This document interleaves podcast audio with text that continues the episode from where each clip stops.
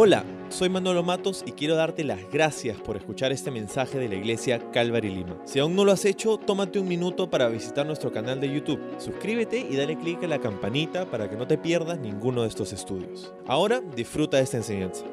El título para nuestro estudio el día de hoy es Gracia Irracional. Gracia Irracional. Am, vamos a orar juntos por nuestro estudio de hoy. ¿Te parece? Señor, gracias por darnos esta mañana para adorarte, para bendecir tu nombre, para venir a escuchar el consejo de tu palabra.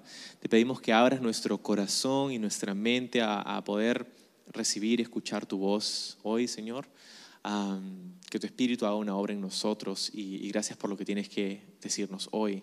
Queremos recibirlo con todo nuestro corazón y, permitir que eso impacte y transforme la forma en cómo vivimos y, todo acerca de nosotros, Señor. Gracias por este momento en el nombre de Jesús. Amén.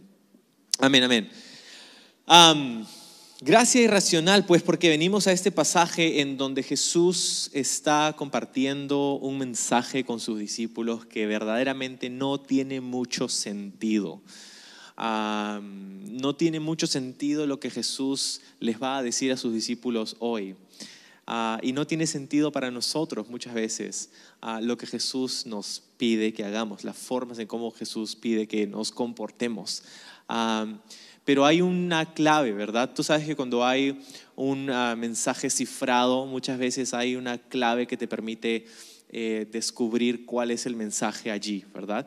Y para este mensaje que Jesús comparte con sus discípulos, también hay una clave importante para poder eh, descifrar lo que significa para nosotros. Este sermón que Jesús va a compartir con sus discípulos hoy, en, este, en, este, en esta parte del capítulo 6 de Lucas, es conocido como el sermón del llano. Ah, Mateo tiene un pasaje, el Evangelio de Mateo tiene un pasaje similar que se conoce como el sermón del monte. Otros lo conocen como las bienaventuranzas. Ahora ya estamos más familiarizados, ¿verdad? Bienaventuranzas. Y son una serie de, de enseñanzas que Jesús da a sus discípulos en un punto específico de su, ah, de su ministerio. Entonces, am, vamos a leer el verso 17. De hecho, vamos a leer del 17 al 19 por ahora y luego lo consideramos juntos. Dice, cuando descendieron del monte, los discípulos se quedaron con Jesús en un amplio lugar llano, rodeados de muchos seguidores y de las multitudes. Había gente de toda Judea y Jerusalén y de lugares tan al norte como las costas de Tiro y Sidón. Habían llegado para oírlo y para ser sanados de sus enfermedades, y los que eran atormentados por espíritus malignos fueron sanados. Todos trataban de tocarlo porque de él salía poder sanador y los sanó a todos. ¿ok? Este es el escenario en el que Jesús comparte este mensaje que conocemos como las bienaventuranzas o como en este caso el sermón del llano. Quiero darte un poquito más, o mejor dicho, traer a tu memoria un poco más el tema del contexto de, estas, de, esta ocasión, porque acuérdate que si tú ves en tu Biblia unos versículos más arriba nada más, encuentras los nombres de los discípulos que Jesús ha llamado. Y lo que ha ocurrido es que en este momento ah, un tiempito atrás nada más, quizá un día atrás o una semana atrás o algo así, Jesús ha pasado toda una noche orando para que Dios pudiera confirmarle los nombres, quizá las identidades de estas personas a quienes Jesús llamaría como sus doce discípulos. Saliendo o terminando ese tiempo de oración al día siguiente, Jesús de entre sus seguidores, porque en este punto es importante reconocer que Jesús tiene mucha gente que lo sigue, hay multitudes que están viniendo, no solamente del área de Galilea donde estaban en este momento, ni de Jerusalén, que estaba más al sur, sino de todas las partes de las regiones colindantes de hasta Tiro y Sidón, que es bastante al norte. Gente ha escuchado acerca de Jesús y ha escuchado lo que ha pasado con gente que se ha acercado a Jesús. Y dicen, hay algo que yo quiero en todo esto, entonces necesito escucharlo, necesito ir, necesito ah, tomar un viaje, porque no es como que tú te vas de acá a, a, un distrito, ¿verdad? ¿No? Eh, si vives, no sé, pues vives en Magdalena y te vas a este Barranco, eh, ya, ok, es algo es más o menos un viaje, ¿no? Este, si vienes de, no sé, este, San Juan del Lurigancho y vienes a Jesús María, ya también es un viaje. Hay otros que vienen de un poco más lejos, ¿no? Este, vamos a ver quién se lleva el premio, el que viene más lejos ¿no? Este, hay alguien que viene desde Huacho todavía, se ah, desde Huacho viene, sí, claro. Este, no sé cómo lo hacen, ¿no? Pero ahí, estamos, ahí estamos.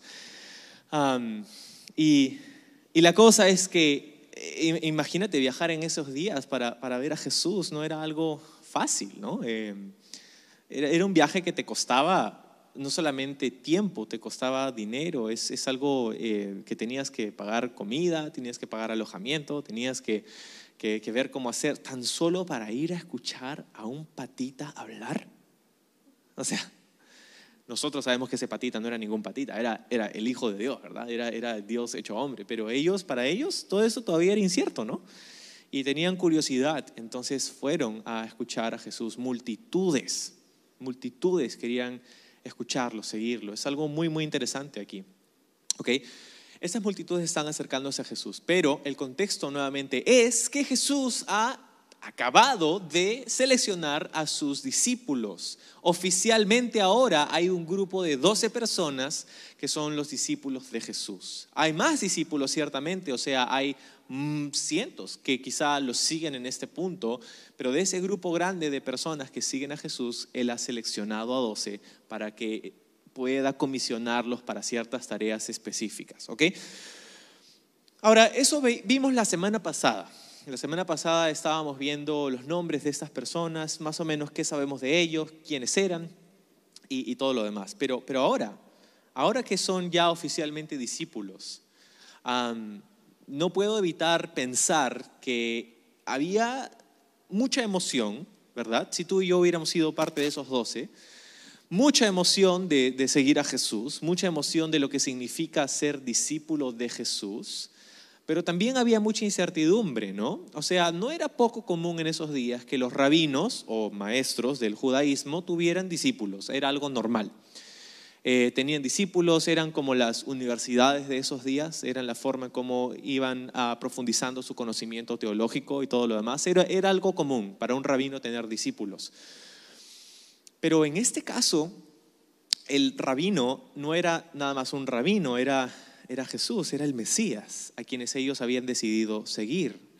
Ellos estaban convencidos de que Jesús era quien decía que era y aún estaban eh, entendiéndolo, ¿verdad? Aún, y es evidente esto más adelante, aún ellos no tienen muy claro quién es Jesús y de qué se trata todo lo que Él les ha llamado a hacer. Es como lo siguiente, es como si, si yo te dijera, ok, quiero contratarte para un trabajo y estás contratado, pero no te voy a decir cuál es el trabajo todavía.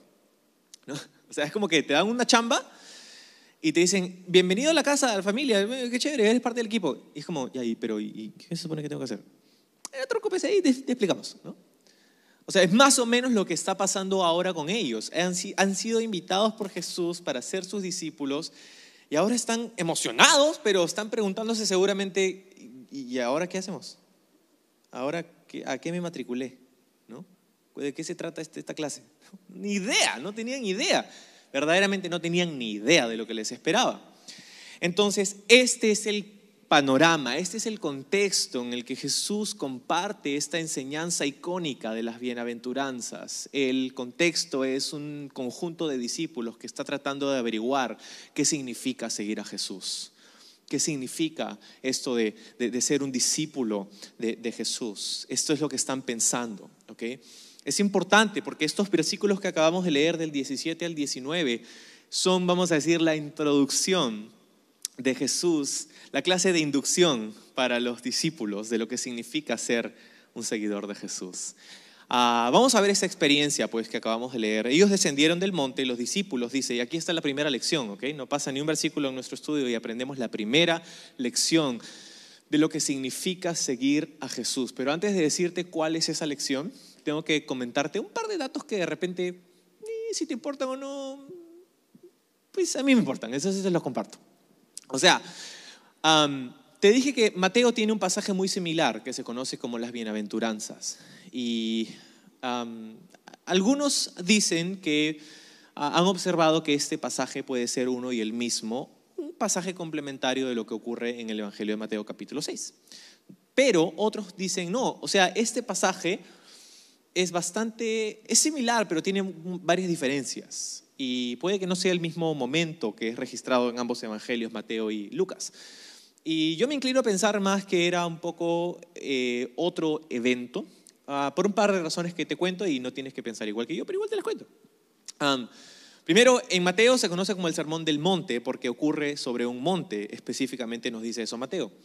Lucas nos dice que esto ocurre sobre un llano, un espacio abierto, lo opuesto a un monte. Entonces, los escenarios son diferentes. Hay algunos que dicen, no, pero cuando tú estás ahí en Galilea, tú ves que estás en el monte, pero también es un llano, puede ser un llano o un monte. Es como que, ya, eh, hemos estado ahí algunos en Galilea y es como, puede ser, pero es como, mm, específicamente se nos dice que las circunstancias eh, topográficas eran diferentes. Entonces, son dos lugares diferentes. Otra cosa que pasa es que en Mateo hay muchas cosas que se dicen que no se dicen en Lucas. Y hay algunas cosas que se dicen en Lucas que no se dicen en Mateo. Entonces, ¿cuál es la, solución? ¿Cuál es la respuesta? ¿Qué pasó aquí? Porque hay dos pasajes que aparentemente son similares, pero a la vez tan diferentes. Yo creo que em, son dos momentos diferentes. Aparentemente lo que, lo que es enseñado por Jesús en Mateo sucede más tarde en su ministerio, mientras que en Lucas sucede más temprano, con los discípulos recién seleccionados. Entonces, ah, son, dos momentos diferentes en mi mente y otra vez no tienes que pensar igual que yo, pero es mi convicción. y no me es muy difícil creerlo porque, pues, como un maestro, Jesús utilizaría mucho la repetición, ¿verdad? Él eh, no es que daba una enseñanza y de ahí nunca más la daba, ¿no? O sea, daba una enseñanza y la compartía y la repetía. Y si tenemos maestros ahí en el, en el, en el, en el local, en la casa, sabemos que muchas veces tenemos que repetirles a nuestros alumnos las cosas para que ellos puedan entender de una manera, de otra manera. Ok, si no eres maestro, algunos somos papás, ¿no? Este, y, y entendemos que como papás, ¿no? ¿Cuántas veces has dicho la frase, ¿cuántas veces te tengo que repetir lo mismo? ¿No? y, si no eres papá, ya te va a tocar decirlo, no te preocupes, lo vas a decir varias veces. entonces Jesús repetiría estas enseñanzas y no sería pues un poco común que, que él reiterara a sus discípulos estas verdades. Creo que es lo que esperaríamos de Jesús con cosas tan importantes como estas, ¿no? Ok, esa era un poco la información que quería darte. Ahora sí, Jesús está aquí compartiendo con sus discípulos a un momento muy especial. Te dije que había una primera lección en el verso 17, la primera lección del discipulado, lo que significa seguir a Jesús, qué es ser un discípulo. Es importante esto porque lo, importante no es que estés de acuerdo conmigo que si fue el mismo evento de Mateo o si fue un evento diferente, lo importante es que escuches el contenido de estas enseñanzas y las apliques a tu vida. Eso es lo importante. Entonces, tú y yo somos llamados discípulos. Nosotros no somos apóstoles, quizá no tenemos ese título, pero somos llamados a ser seguidores de Jesús. Y hay mucho para nosotros aquí. ¿Qué significa seguir a Jesús? ¿Qué significa ser cristiano? ¿Ok? De eso se trata un poco este pasaje. ¿Ok? Los discípulos, dice el verso 17, se quedaron con Jesús en un lugar amplio, en un lugar llano. ¿Ok? Esta es la primera lección. ¿Qué significa seguir a Jesús? Significa pasar tiempo con Él Dice, cuando descendieron del monte, los discípulos se quedaron con Jesús. Se quedaron con Jesús. Eso es lo primero y lo más importante. Yo sé que muchos de nosotros de repente tenemos ideas diferentes de lo que significa ser cristiano, pero independientemente lo que sea para ti que signifique ser cristiano no tiene ningún sentido si no pasas tiempo con Jesús. Esto es lo primero y lo más importante que los discípulos harían, sería pasar tiempo con Él. Ok, tú dices, ok, ya, yo se supone que tengo que pasar tiempo con Jesús, pero ¿cómo hago? Porque Él como que no está conmigo literalmente, ¿no? Como estaba con los discípulos. Y esto es cierto. Él físicamente no está con nosotros, pero Jesús les dijo más adelante a sus discípulos que si Él se iba y Él se iría, Él enviaría a otro como Él para que les ayude, para que se relacione con ellos. Sería la promesa del Padre, el ayudador, el Espíritu Santo la tercera persona de la Trinidad, con quien tenemos una relación personal con Dios, ¿verdad? Es a través del Espíritu de Dios que nos relacionamos con Él. Y entonces es pasar tiempo con Dios. ¿Cómo es que pasamos tiempo con Jesús? Si ser cristiano, ser un seguidor de Jesús, significa principal y primordialmente pasar tiempo con Él, ¿cómo lo hacemos? ¿No? Bastante importante esto. Bueno, creo que es importante que entendamos que pasar tiempo con Él no es solamente irte a un retiro, ¿verdad? No es irte a un retiro espiritual, no es este, irte a una conferencia, irte a una clase de estudio bíblico, irte a un evento especial. Un evento, no estamos hablando de un evento, estamos hablando de un estilo de vida. Un estilo de vida donde incluimos a Jesús en nuestro día a día, incluimos a Jesús en nuestras prioridades, incluimos a Jesús en nuestra mente, en nuestra vida de pensamientos, ¿verdad? Escuchamos su voz a través de la palabra de Dios. Dos, cosas, dos palabras que, que resumen esta comunión que podemos tener, esta comunicación que podemos tener con Dios. Uno es la palabra oración. Oración, ¿verdad? Hablar con Dios, orar. Pero cualquier tipo de comunicación es de ida y vuelta. Entonces, así como Dios escucha nuestras oraciones, Él también nos habla y nos habla principalmente a través de su palabra escrita, la Biblia. Es orar y es meditar sobre su palabra. Meditar sobre la Biblia es más que leerla, ¿sabes? Porque todos acá sabemos lo que es leer la Biblia y terminar nuestro capítulo que hemos leído es como que, ¿qué? Hemos leído y no hemos entendido ni Michi, ¿no? Entonces, no es únicamente leer porque es lo que hacemos los cristianos es meditar sobre lo que la palabra de Dios dice allí en este pasaje acerca de Dios, acerca del mundo y acerca de mí. Y es, meditar sobre ello, es incluirlo en tu día a día, ¿verdad? Entonces, número uno, la primera lección que los discípulos entendieron o debían haber entendido acerca de Jesús, que Jesús le estaba enseñando acerca de qué es ser un discípulo, es número uno, ¿qué cosa? Pasar tiempo con Jesús, pasar tiempo con Jesús. Esa es la primera lección. Lo siguiente que notamos es que había mucha gente, mucha gente alrededor. Habían aquí romanos, griegos, judíos, leprosos, ciegos, cojos, gente de Sidón, gente de Tiro, de Galilea, de Jerusalén, fariseos, saduceos, escribas, y todos venían para ver a Jesús. Un montón de gente diferente, que en sí es algo inaudito, porque todas estas personas no tenían casi nada en común y nunca o casi nunca estarían juntos en una multitud como esta. Normalmente varios de estos grupos eran enemigos, no se podían ver ni en pintura, pero ahora estaban todos juntos en una multitud buscando acercarse a Jesús. ¿Ok? Y esa es la segunda lección de lo que es ser un seguidor de Jesús. Es que ser un seguidor de Jesús no es solamente seguirle a Él, sino que también es servirles a ellos. Seguir a Jesús no solamente es seguirle a Él, es servirles a ellos. había gente alrededor, había mucha gente alrededor y es, es, no es casualidad que esta haya sido la primera experiencia oficial como discípulos de Jesús.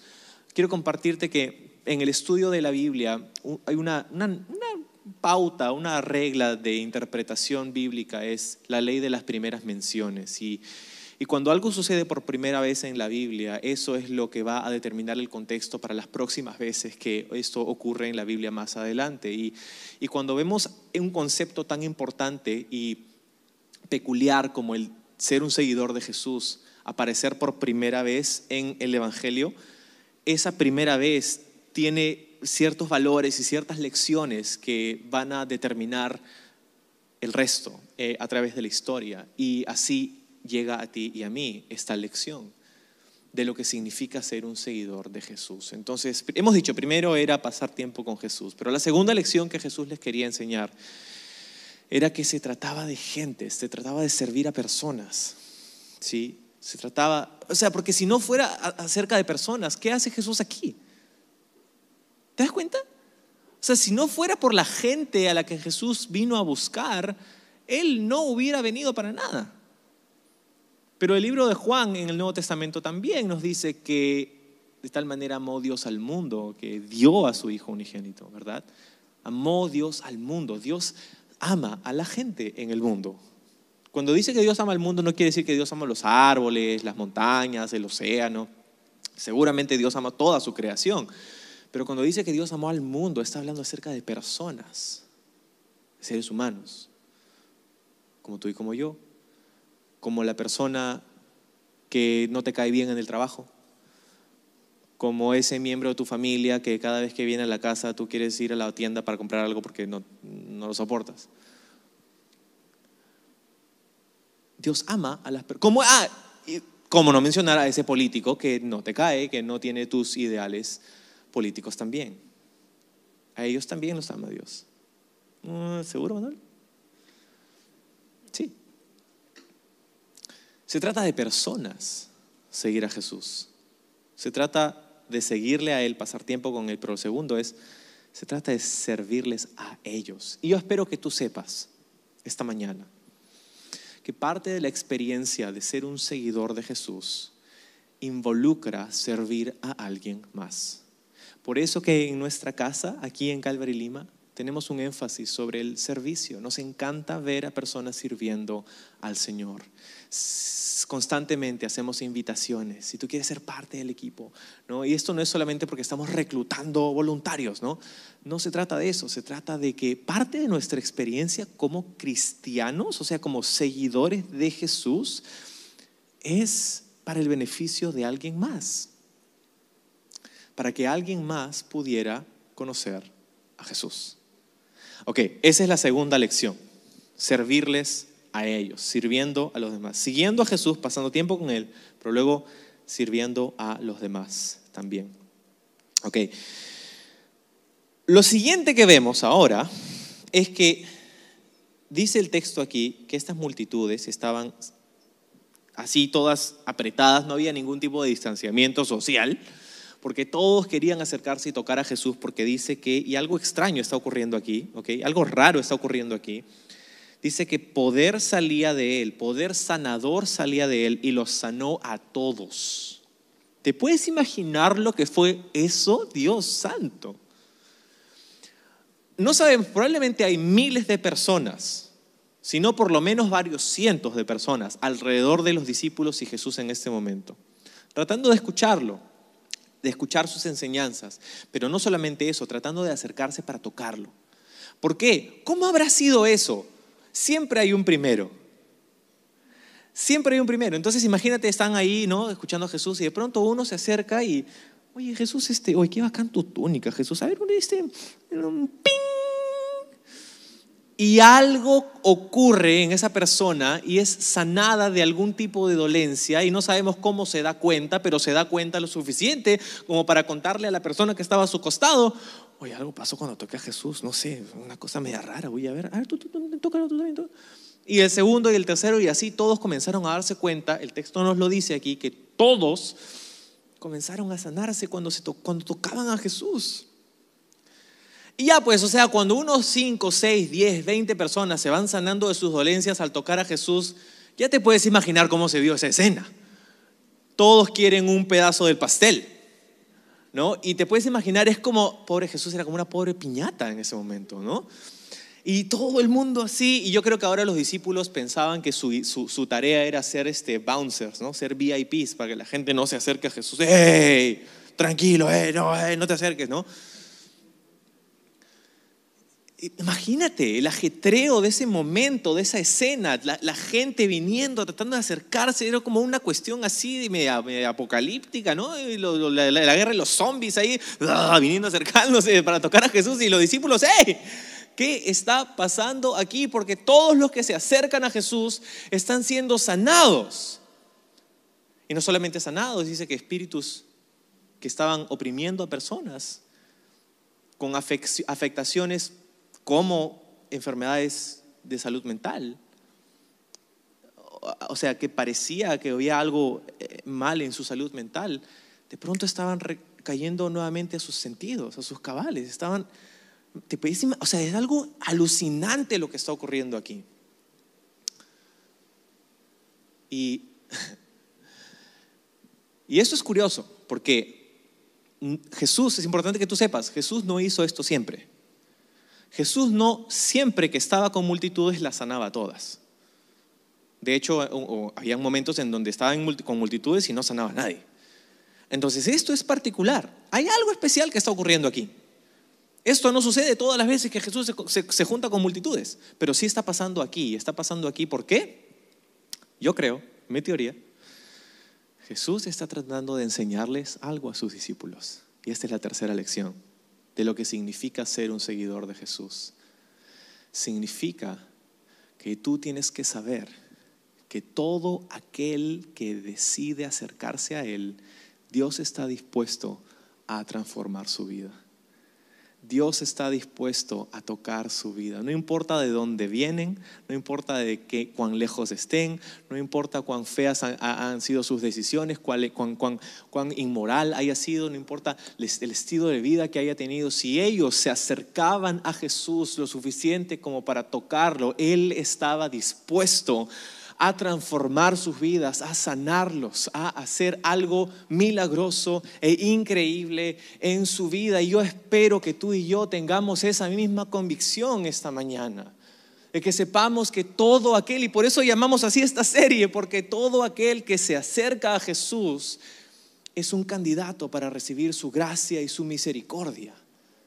Si nos cae bien o no, si se viste como nosotros o no, si ha llevado un estilo de vida que nos agrada a nosotros o no.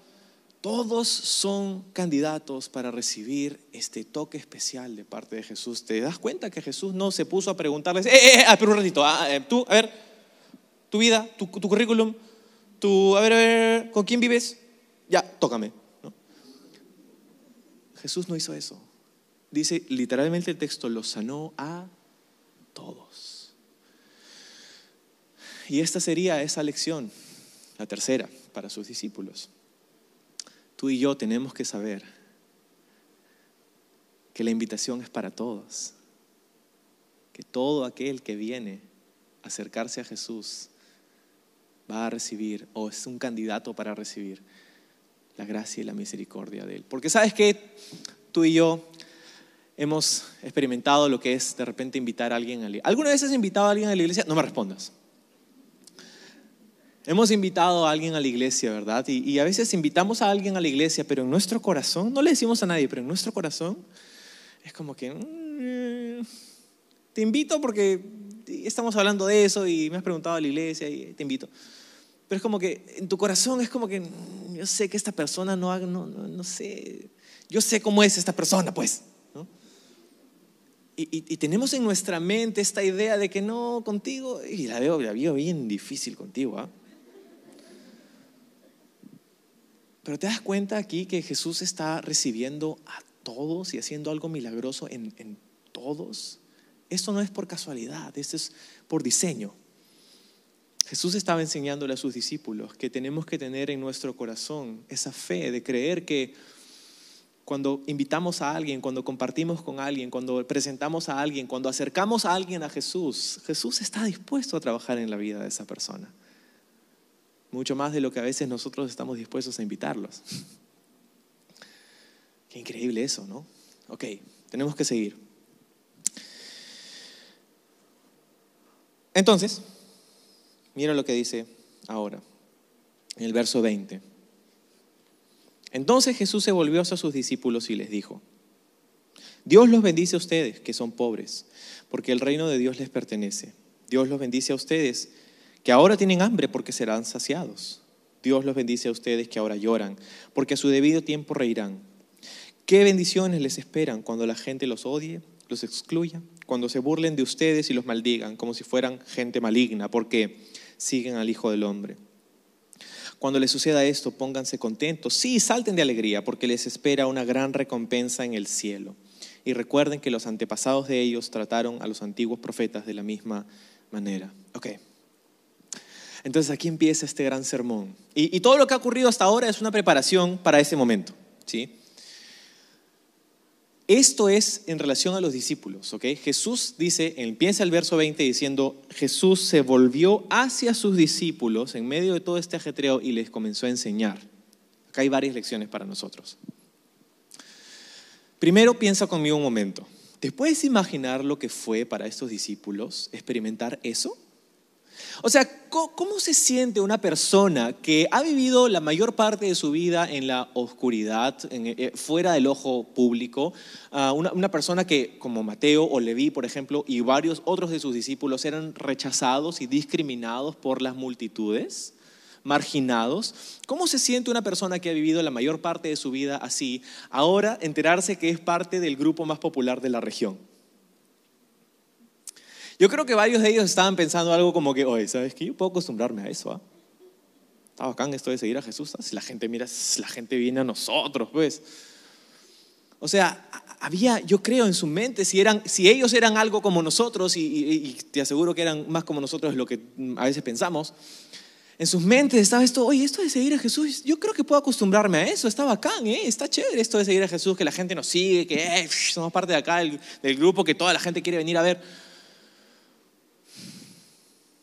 Y Jesús yo creo que recoge este, este, sentimiento, porque ya sabemos que Jesús puede leer las mentes de las personas que están a su alrededor, ya lo vimos en pasajes anteriores. Porque es, la mirada, o sea, lo que impulsa esta, esta enseñanza es lo que Jesús ve en sus discípulos cuando los mira, porque dice, volteó hacia ellos y les enseñó. ¿Qué habrá visto Jesús en sus discípulos para que esto sea el mensaje que tenía que enseñarles en ese momento a ellos? Seguramente esa sorpresa de, hmm, ok, ok, ok, ok, ok. Ya, ya, ya, ya. Somos populares ahora, somos chéveres ahora. La gente nos sigue ahora. Y Jesús corta en medio de ese pensamiento y les dice estas palabras. Y dice, ustedes son bendecidos. Y ellos, claro que somos bendecidos, pues, Jesús. Somos bendecidos, claro que sí. Bendecidos, otra traducción dice bienaventurados. La palabra original en el lenguaje original del Nuevo Testamento se traduce como feliz, pero no solo feliz. La idea aquí de, bienaventurado es una persona que siente una felicidad enorme porque sabe que ha recibido el favor divino. Esta es la, idea detrás de esta palabra. Dios los bendice. Es una persona que está, o sea, y normalmente tú y yo sentimos eso cuando, ¿qué pasa? Cuando las cosas nos van bien, ¿no? cuando nos contratan para el trabajo, cuando este, nos sale un bien un negocio, cuando conoces a la mujer de tus sueños y te casas con ella, cuando te gradúas de la universidad, cuando todo te va bien, normalmente dices, soy bendecido. Usualmente esta sensación de felicidad por el favor divino la experimentamos en medio de circunstancias favorables. Pero mire lo que Jesús dice. Dice, Dios los bendice a ustedes que son pobres. Luego dice, Dios los bendice a ustedes que ahora tienen hambre. Dios los bendice a ustedes que ahora lloran. Pobres con hambre y llorando. Yo no sé tú, pero ese no es el tipo de bendición que yo me imagino para mi vida. Pobre, con hambre y llorando. Es así como Jesús mira a sus discípulos en medio de este mundo. Chicos, esta es la excepción, no la regla. Porque dice en el verso 22, qué bendiciones les esperan cuando la gente los odie y los excluya. La gente, dice, la gente que dicho ese paso probablemente estaba alrededor. los odie y los excluya. Cuando se burlen de ustedes y los maldigan, como si fueran gente maligna, por seguir al Hijo del Hombre.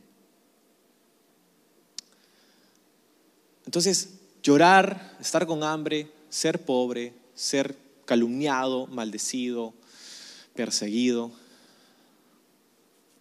¿De qué bendición me estás hablando, Manolo?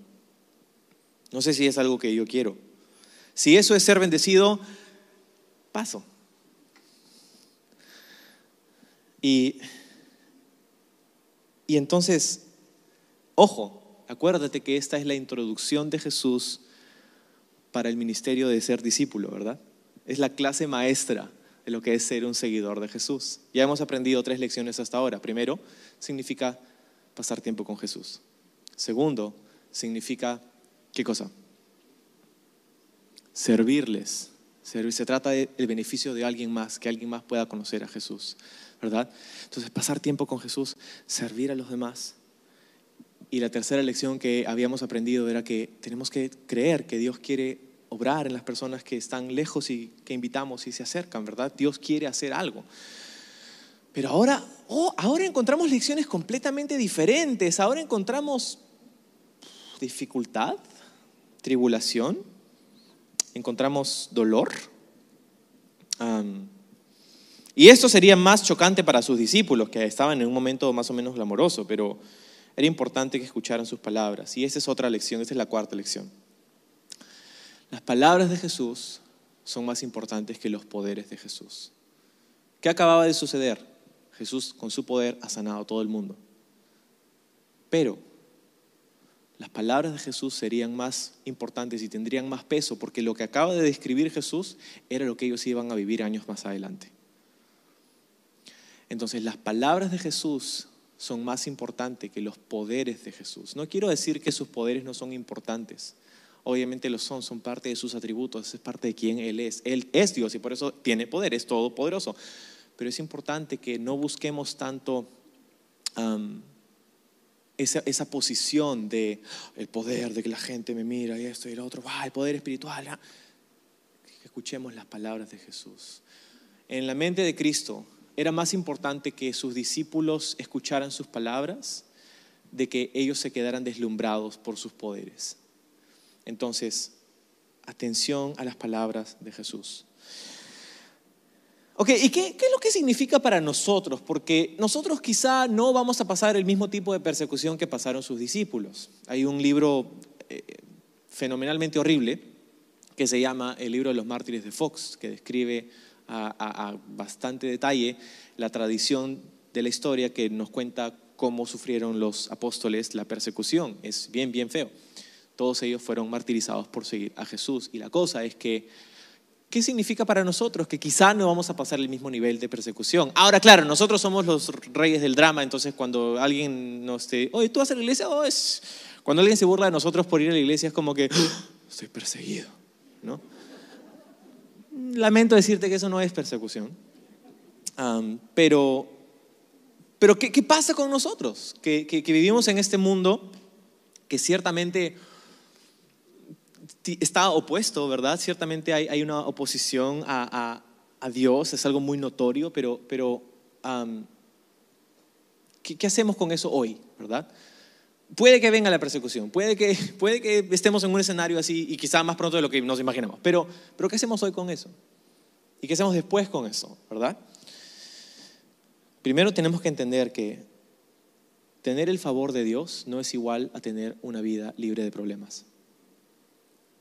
Lo que Jesús quiere compartir con sus discípulos aquí es que vivir bajo la bendición de Dios no significa tener una vida sin problemas.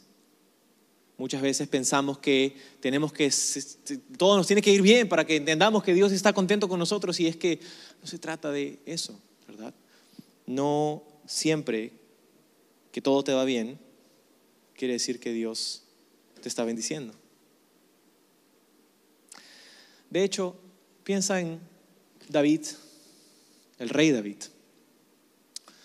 Fue durante los momentos 20 años más duros de su vida que encontró una, algo sublime en la presencia de Dios.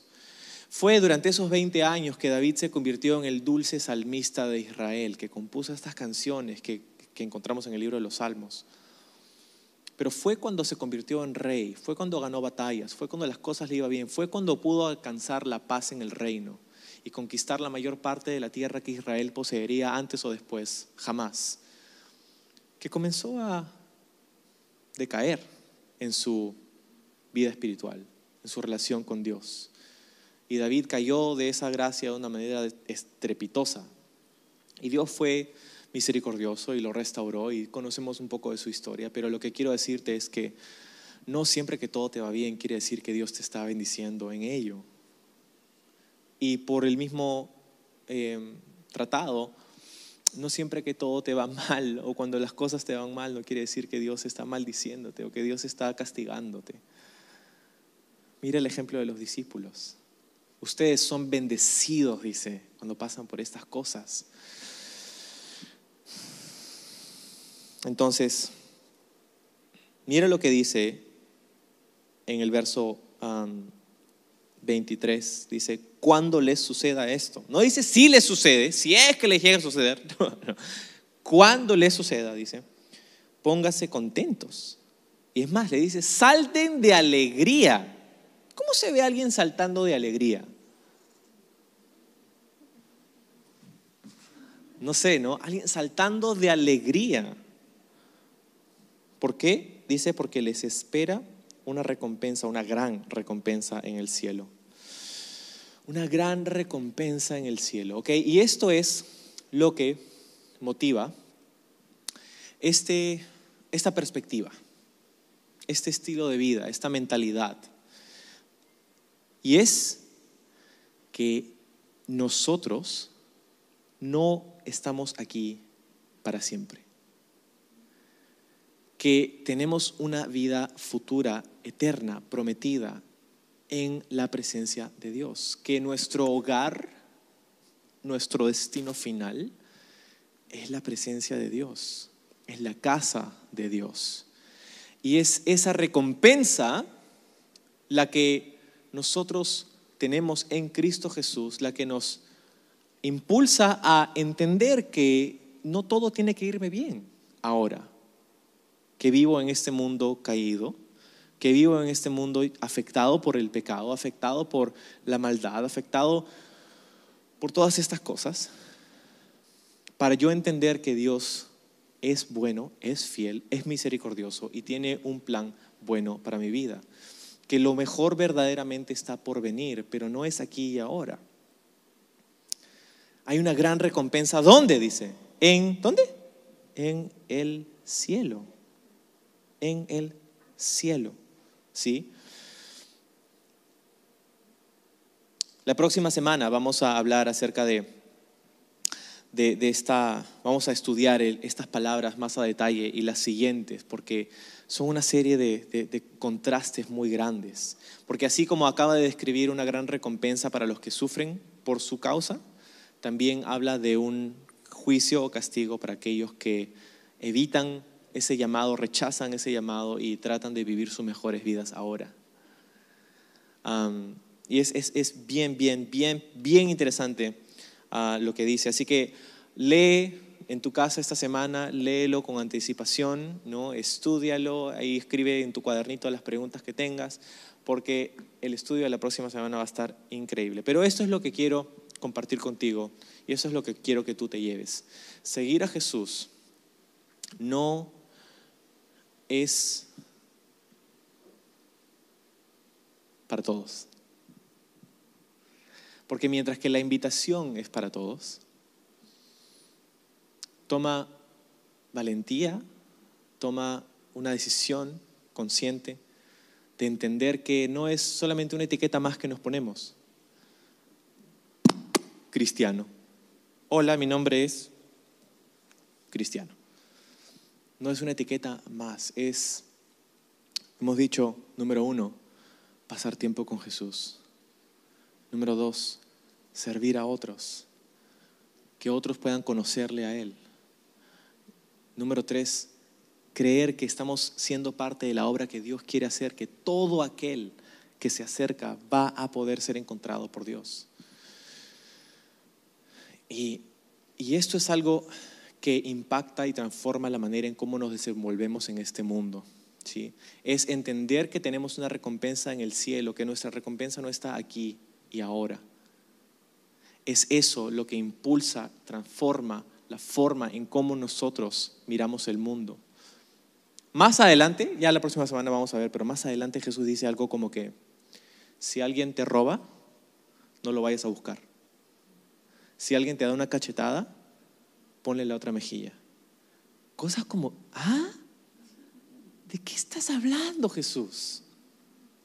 ¿Cómo voy a ponerle la otra mejilla a una persona que me da una cachetada? No, yo voy y le saco su mugre. No. ¿Por qué? Porque esta es la cosa, ¿ok? Esto no tiene nada que ver con tu salvación, ¿ok? No estamos hablando de que si tú haces estas cosas, entonces vas al cielo. No, no, no, no está hablando de tu salvación. Está hablando de que cuando tú recibes la gracia de Dios, esta gracia irracional de Dios para tu vida en Jesucristo, cuando tú entiendes que tus pecados han sido perdonados en la cruz, cuando tú entiendes que Jesucristo murió en tu lugar, para que tú seas restaurado con el Padre y puedas tener perdón y vida eterna, cuando tú entiendes eso y cuando tú recibes eso, eso es como una bomba nuclear que se desata dentro de ti. Y esa gracia que tú has recibido, entonces transforma la manera en cómo tú ves el mundo, transforma la manera en cómo tú ves a los demás, transforma la manera en cómo tú tomas decisiones y especialmente transforma la manera en cómo reaccionas y respondes a situaciones difíciles y hasta hostiles. Porque entiendes que este no es tu hogar